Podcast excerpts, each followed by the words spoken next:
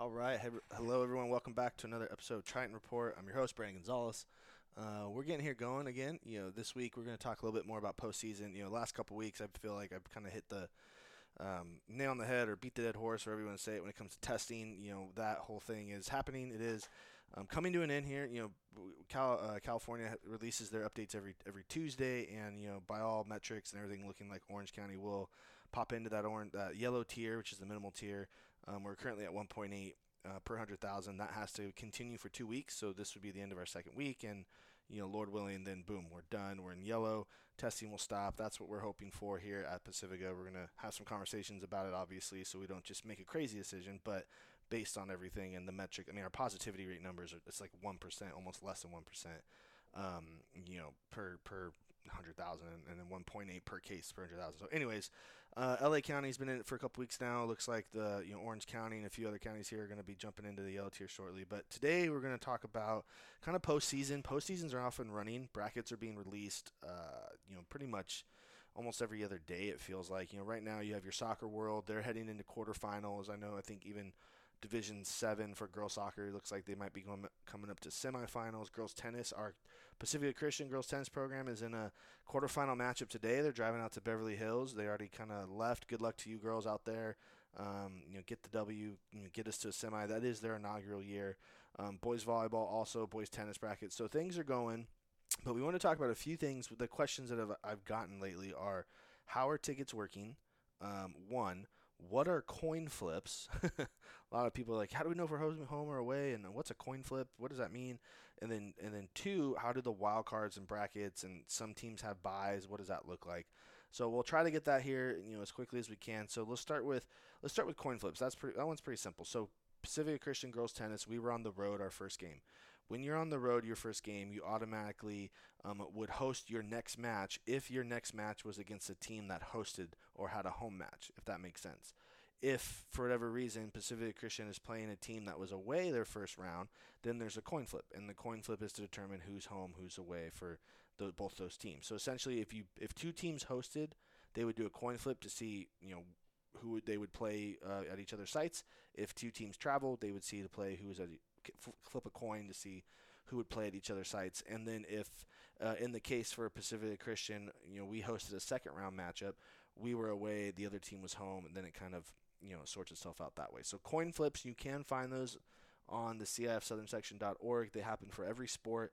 Coin flips typically take place the day before that match happens. So you would know if, say, like today for girls tennis, we would already know our next kind of home or away matchup in the semis. If we were hosting, if we were traveling, coin flips take place a day before, and that's for all our sports. Sports. So boys volleyball we know we have a match today if we win or tomorrow sorry if boys volleyball wins their first round playoff match we already know we would host the next round because they're away and and then the next round both we would we would play the team that wins that one. Um, would be a home match for us. So that's coin flips. Um, the next thing would be brackets and wild cards. Brackets and wild cards. So essentially, uh, there's a there's a guarantee of how many teams make the postseason. So 32 teams. Let's just say soccer, basketball, tennis, you know, volleyball. 32 teams go to the postseason. If there are more than 32 teams in a sense if there's more guaranteed spots from leagues that get to go then they have what's called the wild card round so it doesn't mean you didn't finish first second or third in your league it just means that there were more teams that automatically qualified therefore they take your lower seeded team so if you finish third in the league you probably play a fourth place team that qualified or a third place team. You do this wild card round, and then from there you move into the first round and then second round and so on and so forth. So some brackets have them, um, some brackets don't. I know a question I had was how come in Division One uh, boys uh, was it Division One girls soccer, uh, one team it looks like they had to buy the first round. Well, that's because then there wasn't enough automatic qualifiers. Therefore, the highest seeded team gets a first round bye. So if you see byes, it means there's not enough automatic bids. Um, if you see a wild card round, then it means there were more than enough automatic bids, and that's kind of how wild cards work. So uh, some teams, you know, they are wild card doesn't mean they're a bad team. It just means they could come from a really good league, right? So there are some leagues that are just stacked. So no matter if you're a wild card or a first round team, like you're you're playing a really good opponent, and um, so don't don't underestimate the wild cards. Just because they're called wild card doesn't mean it's not a good team in there. Um, and then we'll go to co- uh, the the GoFanPlayoffs.com issue. What's going on? So ticketing. When it comes to playoffs for ticketing, usually what has happened, CIF would open up their office. Different ads and different administrators would go to about five or six different sites to go pick up rolls of tickets. Let them know how many tickets they're going to bring or how many they need to host at their gym. Sign out them and so on and so forth. So people would buy tickets at the door. Well, now everything is virtual. So every every playoff match that is a gym sport, um, and then when you get to the finals for outdoor sports like soccer and water polo and whatnot, um, or lacrosse, I should say. Um, but those those sports now all are going to be um, ticketing for them is all going to be done virtually through GoFan um, website. And what that is is CIF now. So for example, boys volleyball, our team is away. The host school, which is Anaheim High School, is now working with GoFan. GoFan sent them links and us links as away teams, and all our community now needs to buy those tickets for that game through the link. We already sent the link out to our families. We sent it out to our players, um, but but now there's no more essentially buying tickets at the door. There's no more going to CIF's office or their locations to pick up tickets. Everything will be done virtually. Every new um, every new round is a new link. So you know, like Pacifica parents, if you're listening, that volleyball link that you got last night will not be the same link for the next round. You will get a new email, new links, um, and they're all different.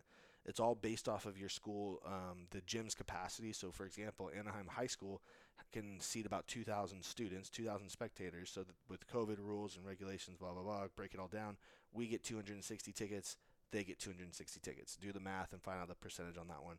Um, but essentially, about 500 um, you know fans could come and watch that boys volleyball game. If they get 500 fans that volleyball game, that'd be sweet. Don't think they will, but if they did, you know, kudos to them. Um, so that that's kind of how this ticketing will work. So if you're like thinking about going to scout a game or just going to watch a volleyball game because Harbor and CDM are playing or whoever, um, it may be a little bit more difficult. You may be able to get a virtual ticket at the door.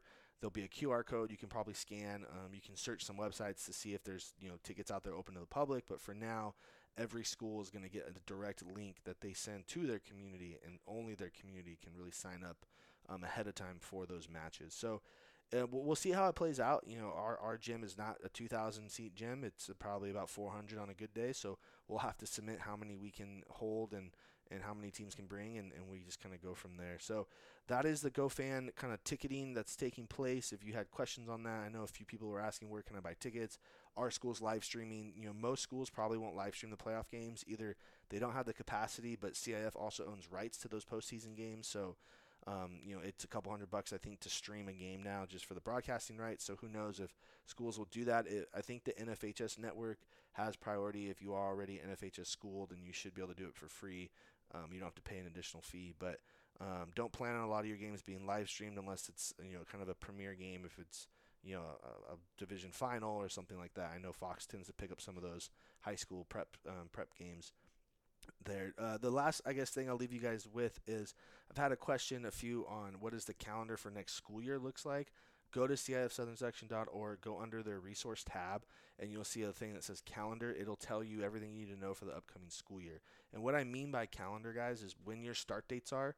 Um, as far as first competition for our fall sports, for our, our, our winter sports, sit out period dates. So if you are a transfer student transferring schools and you played this last year, you'll be able to go in there and see every sport. Okay, if I'm a volleyball player, um, you know, I come in, here's my first game, here's when my sit out period's done, and then I can, you know, start playing games, so on and so forth.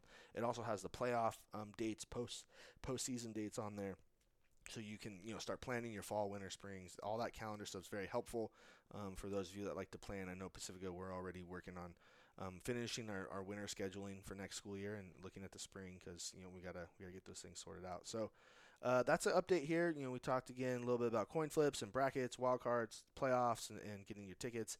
Um, yeah, hopefully everybody's you know having fun, finishing the year well. You know, be safe out there, guys. Like us on, uh, subscribe to us on YouTube, Twitter, Instagram. You, you you name it. Get on there, give us a like. Um, yeah, talk to you guys soon. Go Tritons.